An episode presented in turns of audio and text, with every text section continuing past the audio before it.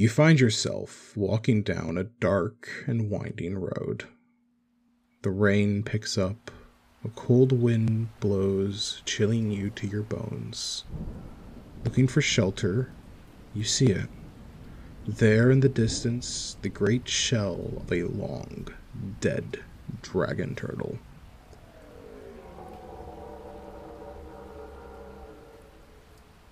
Hurrying your pace, you see the sign, and stepping in, the warmth and music begins to fill your ears. You've made it to the Drunken Dragon Turtle. Inside, it is bustling, full of a menagerie of adventurers and villains. Behind the bar, the turtle bartender fills tankards and glasses at a lightning speed. From across the room, the house host, a halfling named Brandy, gives the nod to the elven bard, with piercing green eyes and blonde curls falling to her shoulders. She strums her ukulele as the tavern patrons join her for a song, and the host approaches you. Hey, back up! Back up! Back up! Heathens! Hi! You there, adventurer! Sorry, we're we're packed house tonight. Um, here, grab this, and uh, oh, those plates, and uh, oh, there is an open seat just over there. Go on, don't be shy. They don't bite uh, hard. hey, that's not a table. A newcomer. Oh, a stranger. Welcome. I'm Fish. and I'm Matt. And this is the Drunken Dragon Turtle Podcast. There once was a man named Stellan who traveled o'er the sea, searching for some golden brew to set the elves right free. But when the isle did start to crawl, he saw his trip set in. He threw the brew right o'er the side, and to home he did flee. Everyone, fill your glass with the finest ale, we'll see if you dance. But if you drink the night oh, away like me, the elves won't have a chance. The dragon turtle coupled up all the special brew. In fast pursuit, Yancey found a channel straight and true. The turtle drunk off his ale crashed into the isle and spinning home to share his tale, Stellan Yancey flew.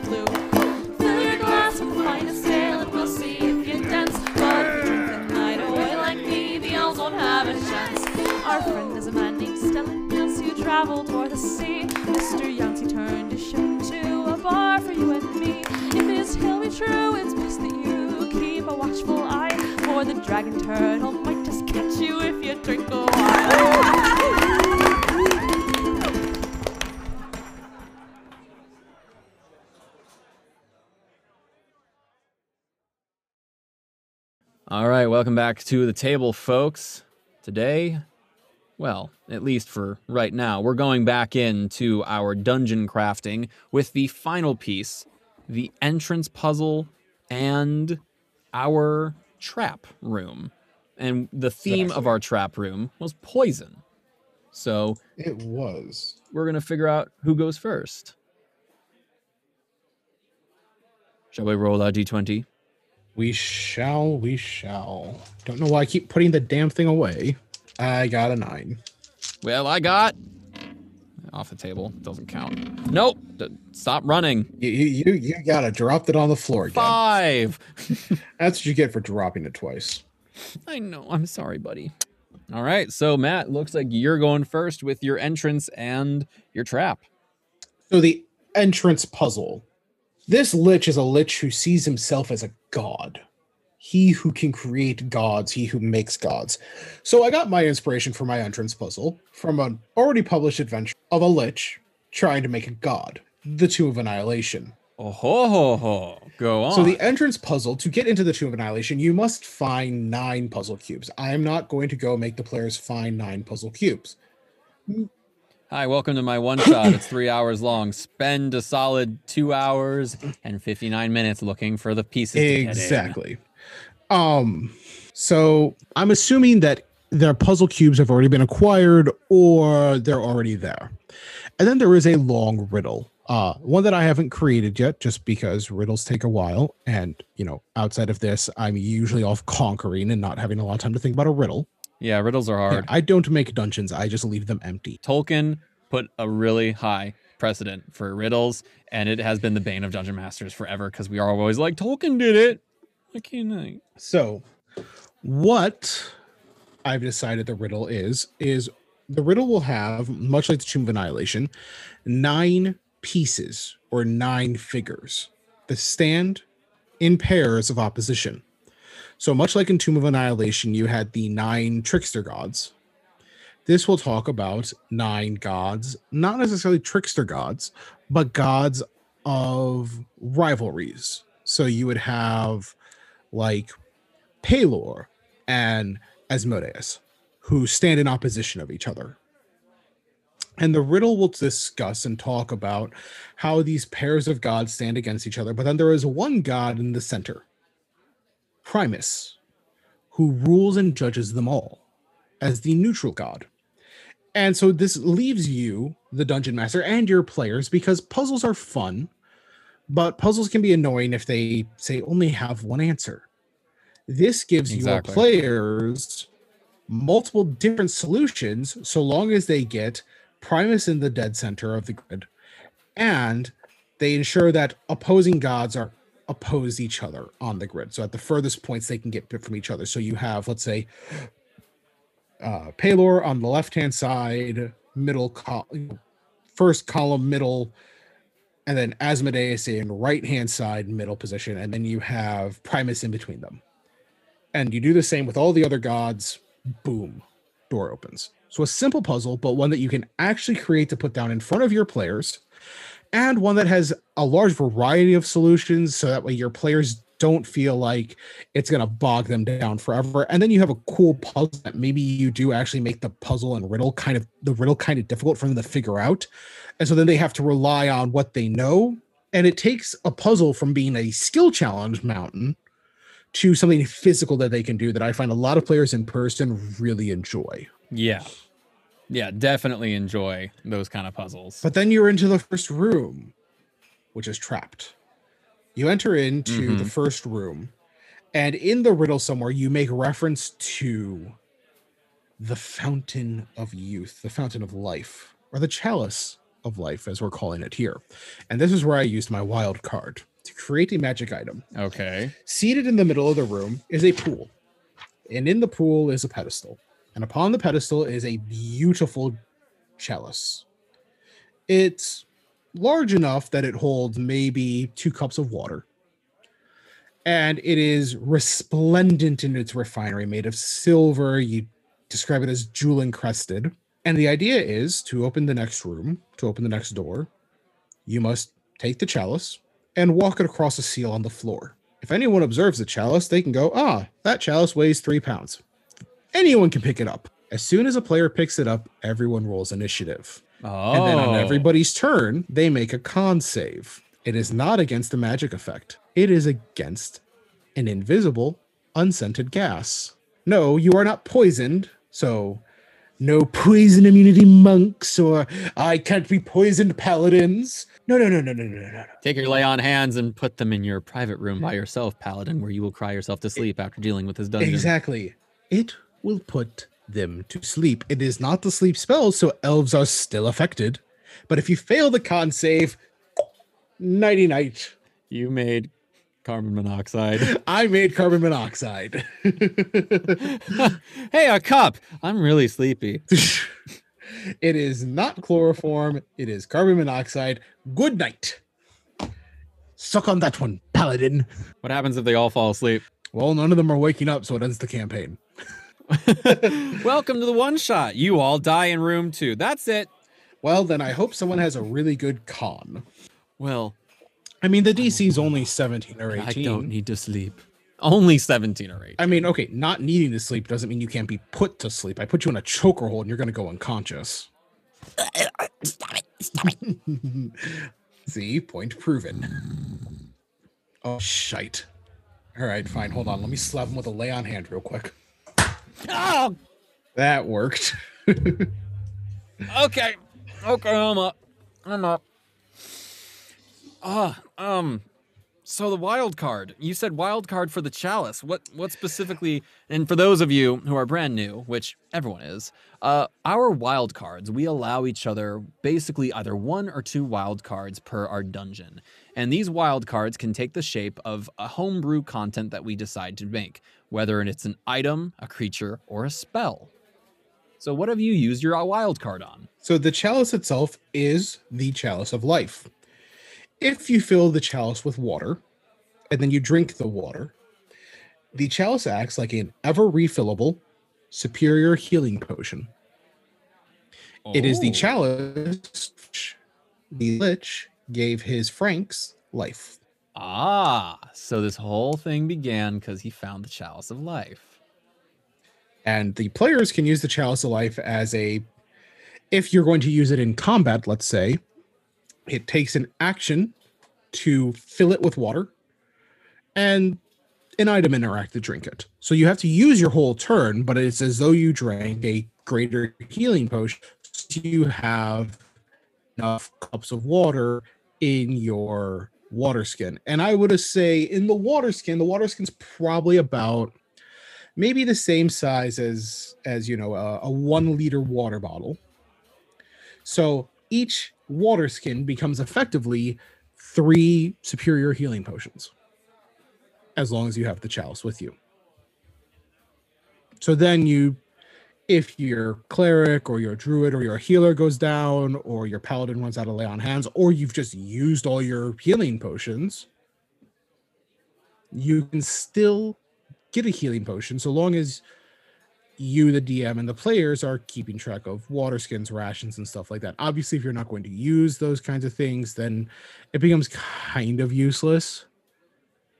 But this Right. is to encourage that kind of play You're gonna fight a lich. The thing is gonna get desperate. He's gonna go for the healer first, like first. exactly Having healing capabilities when you aren't a healer is very useful in any circumstance.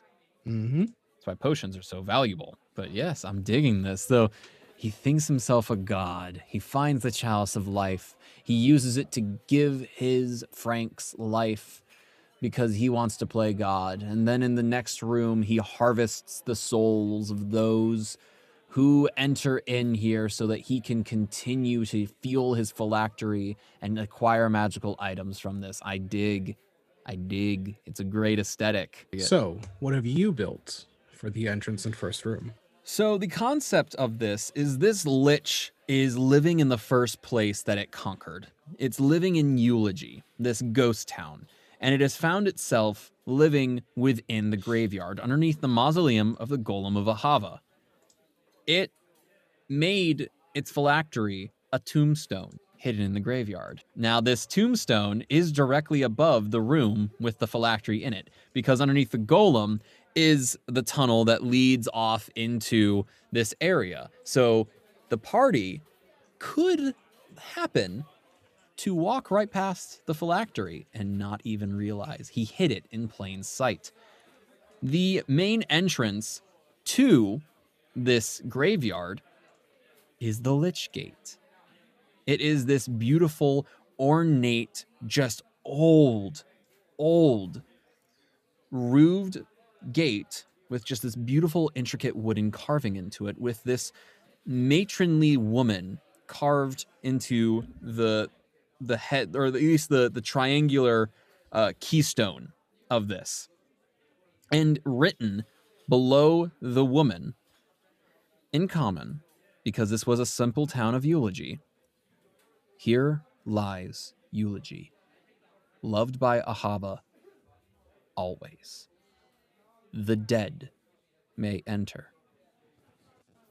As well, as you go into this Lich Gate, which is about 10 feet deep, it's this whole little structure that's roofed, and there are two what looks to be benches, big enough to hold coffins, big enough to hold bodies, and inscribed above each of these benches is the following words in common Last breath from your lungs, silence your woes. Into her open arms, O loved soul, peace be with you.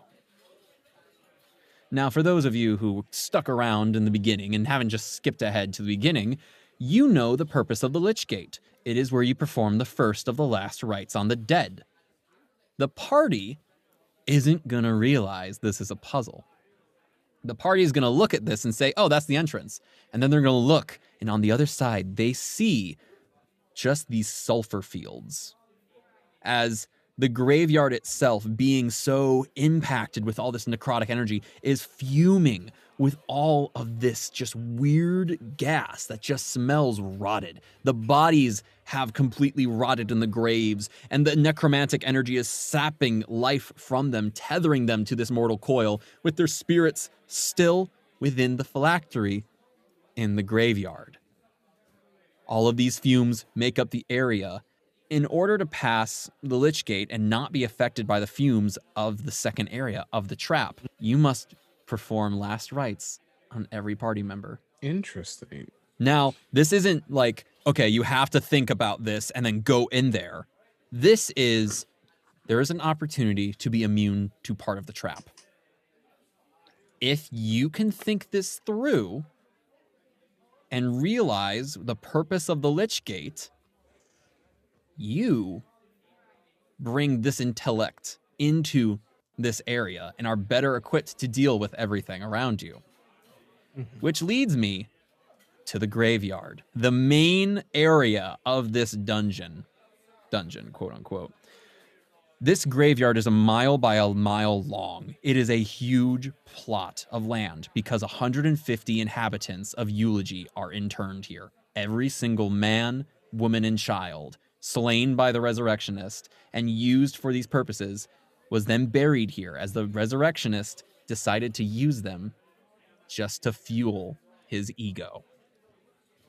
You have a path to walk here, but the fumes here are not very welcoming. If you breathe a single breath in this graveyard, you take 10d4 poison damage. Oh. No save. Oh. If you breathe, you take 10d4 poison damage. And you are paralyzed for one minute if you fail DC 18 con save. Oh goodness. Mm-hmm. So what is the what are you gonna do? Hold your breath, folks. They have a mile to walk. Ah. If you are looking in this densely, heavily obscured graveyard, it is gonna take you a while to get there. The average adventurer, based on the rulings, can hold their breath for a number of minutes equal to their constitution modifier. The barbarian with a maxed out of 20 constitution can hold their breath for five minutes. You're not going to hold your breath for five. Five minutes is too short, especially because all the graves are open. They were not buried, they were dug, the coffin thrown in there with the body, and left open. So every single grave here is open, except for the mausoleum at the center, which takes a while to get to. Exactly. Every single one of these graves has a skeleton clawing at the party, trying to grab them, trying to trying to grab them and pull them into this pit to save them because the fog rises, not sinks. The grave holes do not have the fog, so you can breathe in the grave holes. The people of Eulogy want this lich out. So if an adventurer comes in here trying to do something and they're struggling to hold their breath, the skeletons are going to make strength athletics checks to pull them into the grave to save them. That's such a flip on its head. I love it. Now here's where the best part comes in. Mm-hmm. How's the party going to react to a skeleton or a horde of skeletons? No, not even a horde. One skeleton in a pit, grabbing onto their legs, trying to pull them in. Fight. Fight. How's the fight gonna go? Uh, level 16 versus a level CR 1 and 4th. That's going to end very badly for the CR one quarter. Who was that skeleton? A victim Who were they? What where did they live? in a dead city named Eulogy. They lived in Eulogy. And what protects the people of Eulogy? The golem. the golem. If the party members decide to kill a skeleton, they awake the golem, who leaves the mausoleum and hunts them in the fog. This is an iron golem with a poison breath. And if the golem hits you, you need to make a constitution check to hold your breath or be paralyzed by the smog as the golem goes back to the mausoleum to intern you in it. That is the true purpose of the Golem of Ahava. The golem protects the people of eulogy, and the people of eulogy want to protect the party. If the party turns on the people of eulogy, the golem will not forgive them. And they will be the center of attention of the golem. Granted, if they survive this encounter in the graveyard, there will be a clear path through the stomps of the golem's footprints to get to the mausoleum. From there, there is no golem fight in the mausoleum. They can go down to the phylactery factory and deal with this inhabiting lich that everyone knows is there, but have been too scared to go to because of what happened to the people of Eulogy. If the party decides to attack a skeleton, trying to save them by pulling him into the pit so they can take a deep breath and continue walking to the mausoleum, the They're hunted by the golem- golem. they're hunted by the golem in the dense fog that will paralyze them and deal them 10d4 damage the first breath they take. And that is the danger of this lich because he has made the trap out of the inhabitants of the innocents. And they're just trying to help, but they can't do it effectively because they look terrifying. Yep. They're not going to attack. They're just going to grab onto ankles and start pulling. And they're going to make, I'm going to have them make athletics checks to break the grapple if they choose. If they choose not to, they'll learn quickly. They can breathe in the pits and then continue on. And the puzzle has been solved, and the trap can be avoided somewhat. If they don't kill anyone and make it to the mausoleum, they'll have to get the golem to move in order to go down the tunnel. Exactly. If they just fight the golem, the golem will split its attention between all the attackers. But if they attack a single member of Eulogy, that one person will be the sole focus. Unless So multiple of them attack multiple members, people. It will focus only on the one. So it'll focus on the first one. It'll focus on the first one who attacks a person. If everyone attacks a member of Eulogy, they're all equally dead, but it goes in order of the first offender. Okay. And then they have to get past the golem to get into the tunnel to get down there. And as soon as they enter the mausoleum, the Lich knows. So if they start resting, Lich is going to interrupt. And that's the trick really in high level stuff is do you give the party a rest or not? I don't. Neither do I.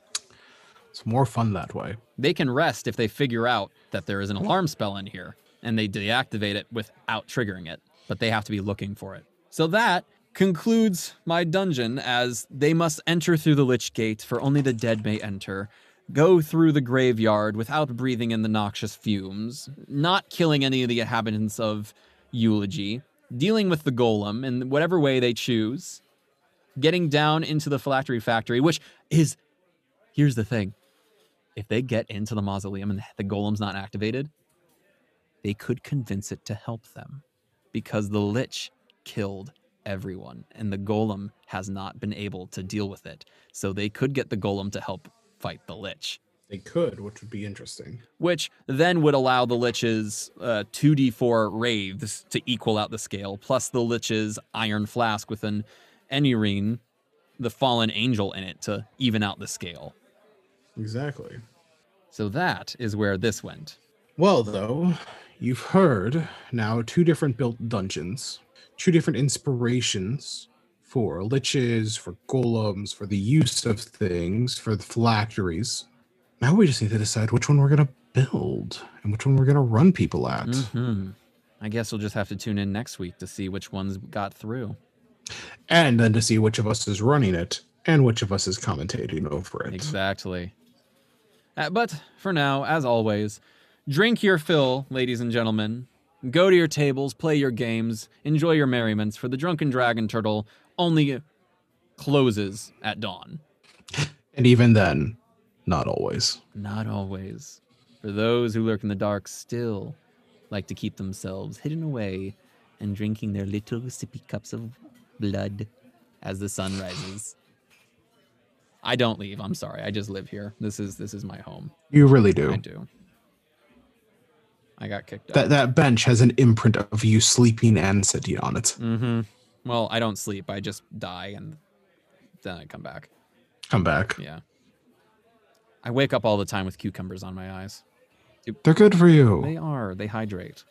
But alas, dear listener, enjoy, drink merrily, and we shall see you next week. That we shall. See you next week.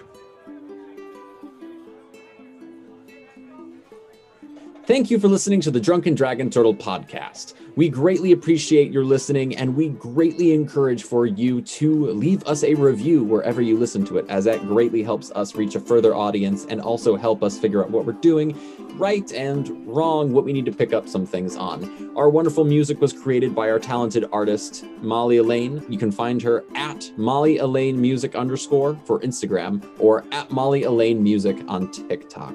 Once again, thank you very much for listening and take care. You're always welcome back here at the Drunken Dragon Turtle.